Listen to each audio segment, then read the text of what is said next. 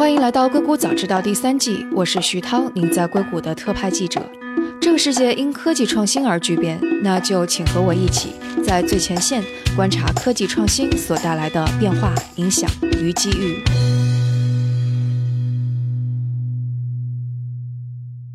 这次访谈是关于开源软件话题的第二部分。在第一部分中，我们讨论了为什么开源软件从一个松散的、完全由志愿者维护，并且多少和大公司对立的状态，变成了有商业模式，能够吸引大公司参与，并且有一些被大公司巨额收购的状态。那在这一集中，我们会接着讨论大公司支持开源软件的其他理由，以及开源软件公司依然面对着很多风险。我们也提到了中国的状况，那就请大家享用。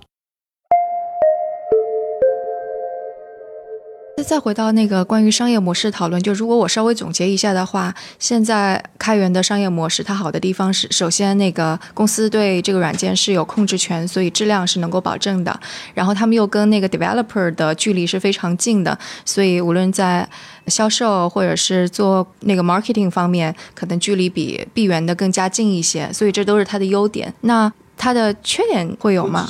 不只是近，而且是 low cost，right？就比如说 support 让 community 去免费给你做，还有一个好处是 freemium，freemium 就是使得大家开始用的这个 starting point 就变成 low 了，不是说我先要去琢磨，哎呀这个东西多贵啊，你反正先用起来再说，对吧？就是说用的好再付钱。对对对，所以说这个 freemium model 我觉得是呃创新也好，微创新也好，我觉得还是很很不一样的。嗯哼，所以就是说了这些好处之后，现在这些开源公司它在商业模式上或者在就是运营这个公司上面会有哪些风险或者缺点之类的吗？最大的缺点，其实我觉得是，如果你做了一个不数据库也好，做一个任何一个什么样的软件也好，你做的很好了，AWS 这样的公司或者阿里这样的公司，是不是就把它拿去，然后它来做一个一个云的服务，抄一下吗？对，就比如说像 MongoDB 或者说是 MySQL 这样的公司，自己都已经有不少 revenue 了，但是我几乎可以保证。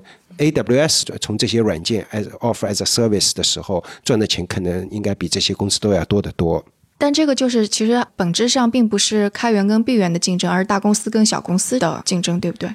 对，但是开源使得云有这些云云计算的大头有这种 possibility，right？就是如果说你是闭源的话，你你谈都不用谈，想都不用想。开源至少是就是说我可以用我运维的优势，把这个开源的东西做成一个很好商业价值的东西。然后你怎么去跟我打？现在一堆的这种公司在考虑我的 license 是不是要变掉，使得的像以前公司邪恶是一些老的 IBM、Oracle、呃 SAP，现在邪恶的。其实是一些像 AWS、Amazon 这样的公司，他就拿过来就用了，用了，然后你小公司也没什么太多折。对，其实就像浩一讲的，他的这个挑战点是在于说。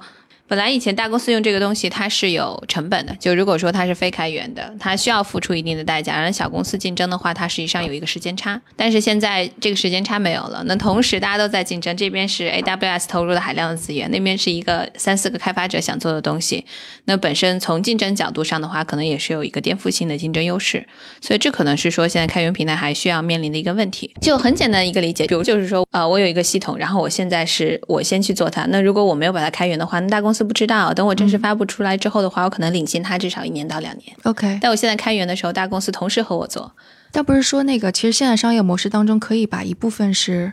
你可以一部分，但是这一部分可能是你核心后台的东西。但现在说实话，大家每个人都有自己核心后台的东西。大公司它也不一定是说要把你核心的东西拿过去，它需要看到的是说你探索出来这么多应用的可能，探索出来一个很好的一个细分的应用的市场。那探索出了这个市场，哎，感觉是有很大的潜力的时候，大公司如果把这个东西拿过去，它自己建在自己的系统上面去往起来做的话，它的速度会快很多。嗯，而且 AWS 本身就已经有一大打包了的服务，是的，可能让。它 distribution 也更快，它不只是说产品建起来，它还有说到后面的一个分销各方面都会有很大的一个优势。运维的优势很大嘛，overnight 一个晚上就可以有一万台、十万台服务器提供这个服务。它如果想要做的话，都是可以做得到的。那对小公司来说，这就是比较困难一点。对，我觉得现在另外的话，就是开源整体开源社区平台还遇到了一个问题，就我提到说刚才其实产品的这种应用开发越来越多样化，但它也越来越多碎片化。这碎片化之后的话，会造成说整个这个个社区或平台里面，或者这个服务器上面所呈现的这些应用，它太杂乱。太杂乱的话，本身从公司的角度，你很难从中去看到说筛选出来哪一两个是真正有价值的。另外一个的话，还有说一个非常具体的一个问题，就是一个流程问题。比如说我作为一个开发者，我在使用一个开源平台的时候，因为大家都可以过来给我各种各样的反馈，然后使用我的代码。那我获得的信息量就会特别的繁杂。那我可能作为一个开发者，跟五年前比较，我现在要处理的信息量、反馈的东西比五年前要多很多。那我开发的一个过程的一个效率就会下降。所以这也是他需要去解决的一个我们讲的很现实的，在我们叫 operation logistic efficiency 的一个问题。如果说能把这个项的问题提高的话呢，可能会吸引更多的开发者。否则，可能有些开发者就会觉得说，我在这个平台上并没有获得我想要的效果，而且我牵扯了非常大量的精力。对，这些都是 day to day 都会碰到的挑战，但是我觉得最大的挑战还是。呃，亚马逊这类公司对 开源产品是最大的，因为你看 Elasticsearch、MongoDB 应该算是比较有代表性的两个开源公司。他们每天烦恼的其实都是亚马逊怎么去跟他们有什么。像昨天那个亚马逊说：“哎，那个 Elasticsearch 你不让我那个改你的 code 对吧？然后那我自己分支出来，我来做一套。那以后大家就比较困惑了，以后我是用 Elasticsearch 的呢，还是用亚马逊的？这些都是对这些公司会造成挑战。所以，就是对于大公司而言。他到底怎么决定说我自己是做一套，还是说我把你收购过来？哪个他一定是从经济价值上去考虑啊？就怎么样的话，他的一个投入产出比最高，我以最低的成本，然后获得最大的效果。但只是说有些时候我们不一定能从表面上看到公司它所有的真实的意图，你可能只能看到说他做这个行为，收购这个行为，他可能获得这样的一个好处，他可能还有长线的战略价值的一个布局，或者说他即将推出的一个产品或平台和他收购的这个公司的一个战略的一个属性的一个契合度。所以我觉。觉得从公司的角度。我觉得大家不要去乌托邦的觉得说大公司为了支持 某个开源平台或怎么样，要会去做这种行为，或者大公司因为改变了它的文化，所以才会去做一个调整，不再邪恶，所以才去。肯定不会。所有都是经济利益去驱使的，经济利益驱使他觉得现在我无论是收购它开源平台，还是说我跟他合作，还是说我直接去拿它现在上面的应用去使用，是成本最低、产出最高的，他就会做这样的一个行为。所以现在我们只能说，现在一个好的方向，像浩一提到的，因为很多。公司意识到，说我无论是收购这样的开源平台，说和他去合作，可以给我带来更大的经济价值，同时还可以吸引更多的人才，建立更好的口碑，让我在未来在这个社区有话语权。所以这是他们想要的。但是像亚马逊这样的公司，它其实 AWS 最大一个特点还是因为它在云服务层面上的接近于垄断的这样的一个地位，所以给它非常大的优势。那它现在还没有到那个阶段，它可以计算出说我用其他的方式可以获得更低的成本和更高的投入，所以它现在行为还是比较粗暴的。就是哎，我看到你这个好，那我就拿走。对他还是本质上还是没有过于大的竞争对手跟他在那儿抢。就比方说，Google 他把那个 TensorFlow 给开源出来，就因为是他在 AI 上面可能处于抢地盘的状态，对，所以他会采取这种决策。微软也是一样。嗯，对。那呃，来说一下那个 IBM 为什么会溢价那么多收购红帽？就如果是这种经济啊，或者是利益方面去算的话。我不觉得开源不开源是一个最重要的，我觉得关键是红帽它的。其实张璐提到，最终还是一个商业价值。它的 IBM 作为一个公司来讲，它软件的成分要提高，在操作系统这方面，它需要有更多的话语权。我觉得这方面是，而不是说是这是一个开源的操作系统，或者说怎么样。我觉得这当然是有一部分成分。当然了，IBM 也是一一直蛮蛮喜欢那个开源的，但我觉得这还是比较小的成分。最终还是一个商业模式上来讲，它就觉得，那个红帽做的这件事情跟我平时提供的服务更加有一致性。对。而且可能还要考虑到说，就是这个大公司它对于自己未来的一个布局。就很多公司，比如说就举例来讲，就像微软，当然大家印象中觉得微软说非常多的现金，非常大的一个企业，非常成功。但是一直以来过去这几年，其实微软的一种感觉，因为我在微软那边做创新导师，他们跟我聊很多，就是他们在西雅图很有影响力，但他觉得他们被整个硅谷就像隔离了，他没有参与到硅谷过去这几年的整个的这个创新周期过程中。为什么没有参与？就是因为很多优秀的开发者他不愿意和微软合作。微软在 enterprise 这个层面，企业层面是非常强势的啊，它的产品做的也非常好。但是在和开发者这个社群里面，在跟他和 GitHub 收购之前，实际上就像浩宇提到的，啊，是有很多对立的情绪在里面的。所以它做这样的一个行为，一方面是短期商业价值的考虑，还有一个就是长期商业价值的一个布局。那未来如果说是一个基于平台的应用多样化的这样的一个大的趋势的话呢，它需要很早的就把这个信号放出来，而且这也是它的一种方式，通过。它的这个收购，然后搭做一个桥，它不仅是在西雅图开始持续它的影响力，它也希望这个桥梁可以把它连接回硅谷，然后可以参与到硅谷下一批，甚至我们说的 AI 的这个创新的应用的创新潮中来。所以从这个角度你会分析，就会能看得很清楚，说为什么大公司会做特定的一个行为，为什么它会在当下做这样的一个选择。说不定隔两年我们会发现 AWS 也开始收购。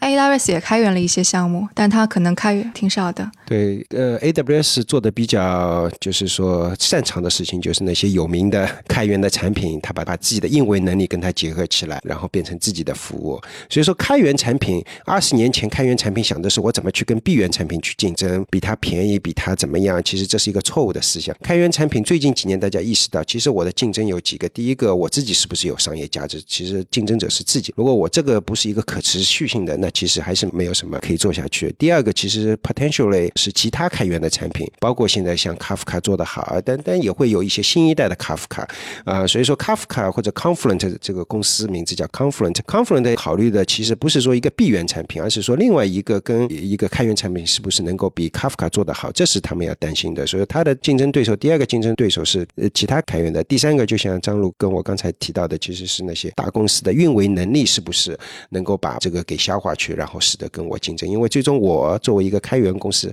我也要去做运维，提供一个云服务。但是如果 AWS 它的能力运维能力可能比我强个十倍，那这个时候是不是会有问题？这里面其实这是至少是理论上是这样，但是实际上还可以啦。比如说举一个例子，DataBricks，它是有一个很很有名的那个开源产品叫 Spark，目前还没有看出来，就是说因为 AWS 同时提供 Spark as a service，然后 DataBricks 也提供 Spark service，然后 DataBricks 比它远远的烂，现在还没有看到这一点。现在觉得还是有一拼，长期来讲是怎么样？其实还是大家要观察。这也是为什么我说开源产品其实现在还是属于早期的。有一种可能性，这是一个比较极端的了，就是像啊亚马逊、阿里这样的云计算的公司，最终它是主导所有开源的主导权，因为它最终的运维能力是最重要的。这是一种可能性。另外一种可能性，至少现在还是朝另外一种可能性在发展，是有并存的。就是说我这些做得好的开源公司，我自己也能提供一个服务，然后那个 AWS，然后阿里云也把它提供。so far 是这样子，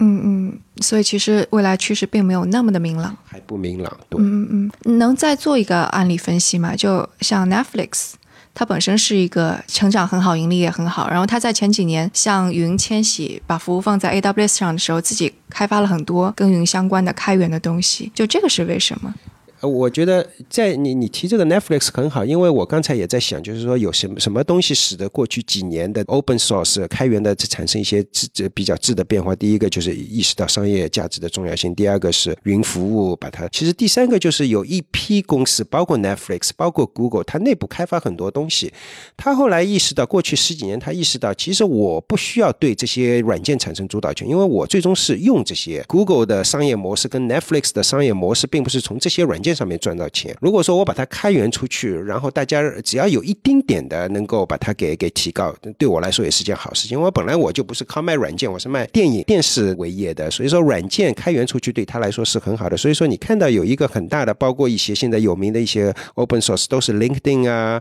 Airbnb 啊、Netflix 啊这批公司把它给放到外面去，这是使得开源这个社区在茁壮成长的一个我觉得很重要的原因。因为他们从商业利益上来讲，他也乐于看到这些软件成为免费软件。对，而且从大公司的角度，其实大公司在硅谷这边，它一直一个最大的问题就是内部的一个是效率性。你公司到了一定规模，你的效率很难提升；二是一个创新性。那怎么样通过一种方式去解决这个内部问题的话，利用开源平台就是很聪明的一个方法。相当于我吸收到外界的这些资源，然后帮我提高我的效率。降低试错成本，同时的话带来创新性。我觉得这简直就是新时代的磨刀不误砍柴工。对，其实我们刚才提到说，我们看到很多这种开源社区，也有说其实是开发者互助，然后开发者互相帮忙，开发者去答疑，包括说是寻求一些反馈的一些地方。相当于现在大公司也加入到这个社群里，他们也需要帮助，他们也希望说能够在帮助的过程中有一个大家说双赢的一个过程。然后我也提供东西给你使用，同时的话你帮助我这个产品进一步优化，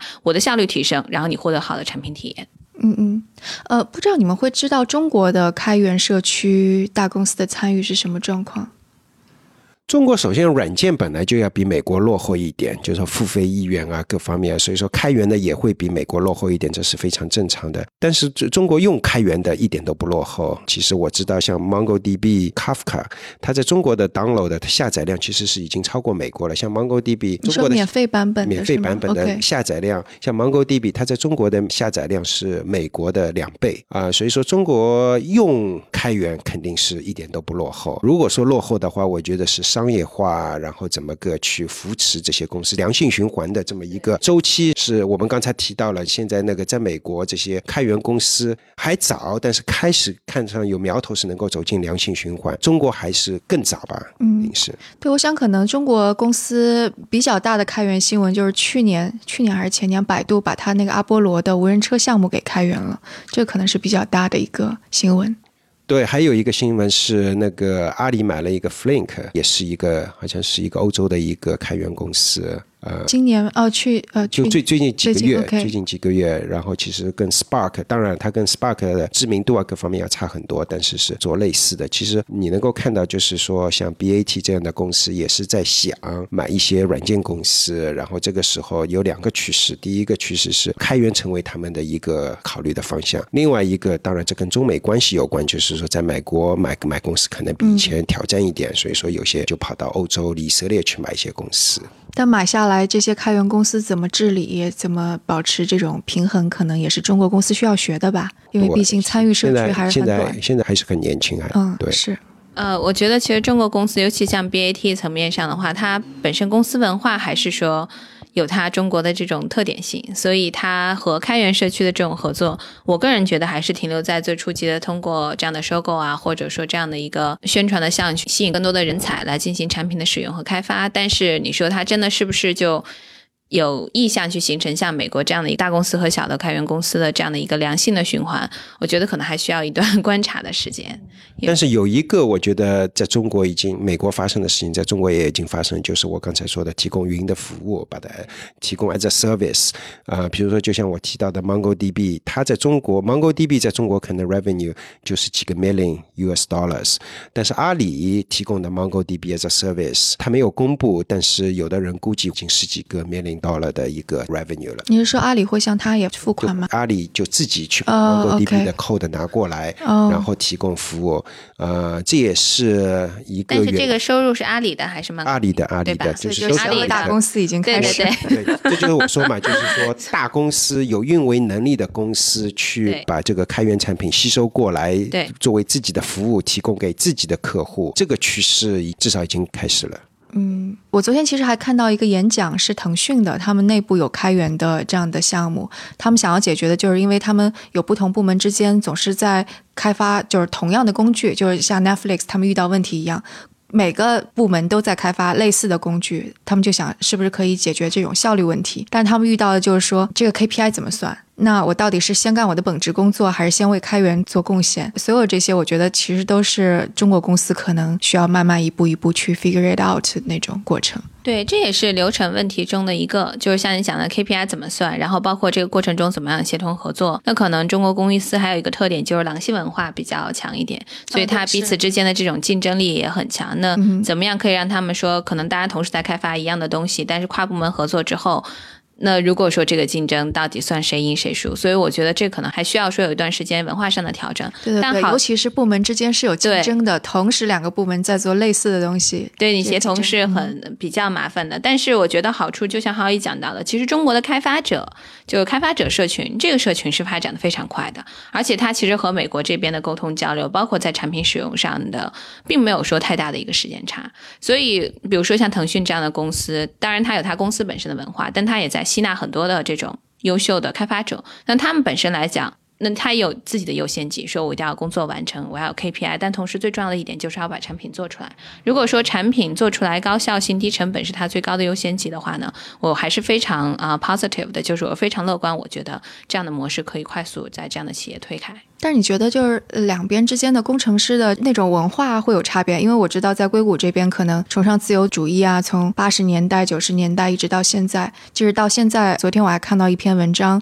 是鼓吹说我们要提倡的并不是开源软件，而是自由软件。自由软件就是程序员的自由啊，对什么长？就反正就是这种很思辨的，就在那里争论。但我觉得这种争论可能在中国是没有的。如果阿里这么做了，可能也就这么做了，大家都觉得是默认的，那可能。能在这边就会有一些争论啊之类的。我觉得其实这个东西要从两个方向去看，一方向一定是说文化大的文化会影响人的行为，但是人的行为或者说他做的这个事情最后达成的结果会对他反向他的这个思维方法论有一定的影响。其实对于程序员包括很多开发者来讲，他很享受的一个就是自由度是在于他不管在哪个国家，他会发现说通过这样的一个方式，我一个人可以创造一个很好的产品，可以对世界产生影响。这个过程如果说他真的非常喜欢，而且他看到这样的一个。价值，他就会反向对他本身的一个思维方法论有一定的影响，他就会越来越趋向于说，哎，我其实是有点追求说，像你讲的，无论说是自由主义，还是说我可以通过这样的一个方式去影响世界，那我们怎么样可以建立一个社群，大家去共同努力去影响世界？所以我觉得这个不一定是说一定由文化去主导，他做的事事情的本身会对他反向的文化会有一个很大的影响。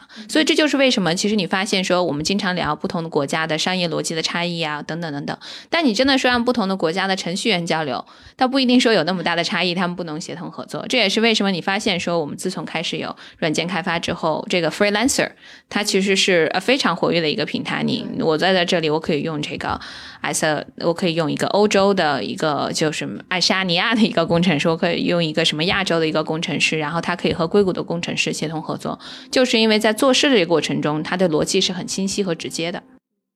对，我觉得程序员上面文化的差异其实并不是这么大。BAT 也有一批海归的也好，或者说即使是土生土长的，他成天在美国的开源的社区里面很活跃的很多很多，我一点都不觉得有巨大的差别。如果说有巨大的差别，而是那些企业的购买的那个消费习惯不一样，比如说买软件本来就是不太习惯的一件事情，呃，为开源软件付费更是不习惯。我觉得这个文化差异更明显。程序员，尤其像 BAT，他们成天都在。在开源社区里面混，我没看有什么区别。OK，好，那我们今天的节目就到这里，非常感谢张璐跟浩毅做客《硅谷早知道》。嗯，谢谢浩毅，谢谢徐涛，谢谢张璐，谢谢徐涛。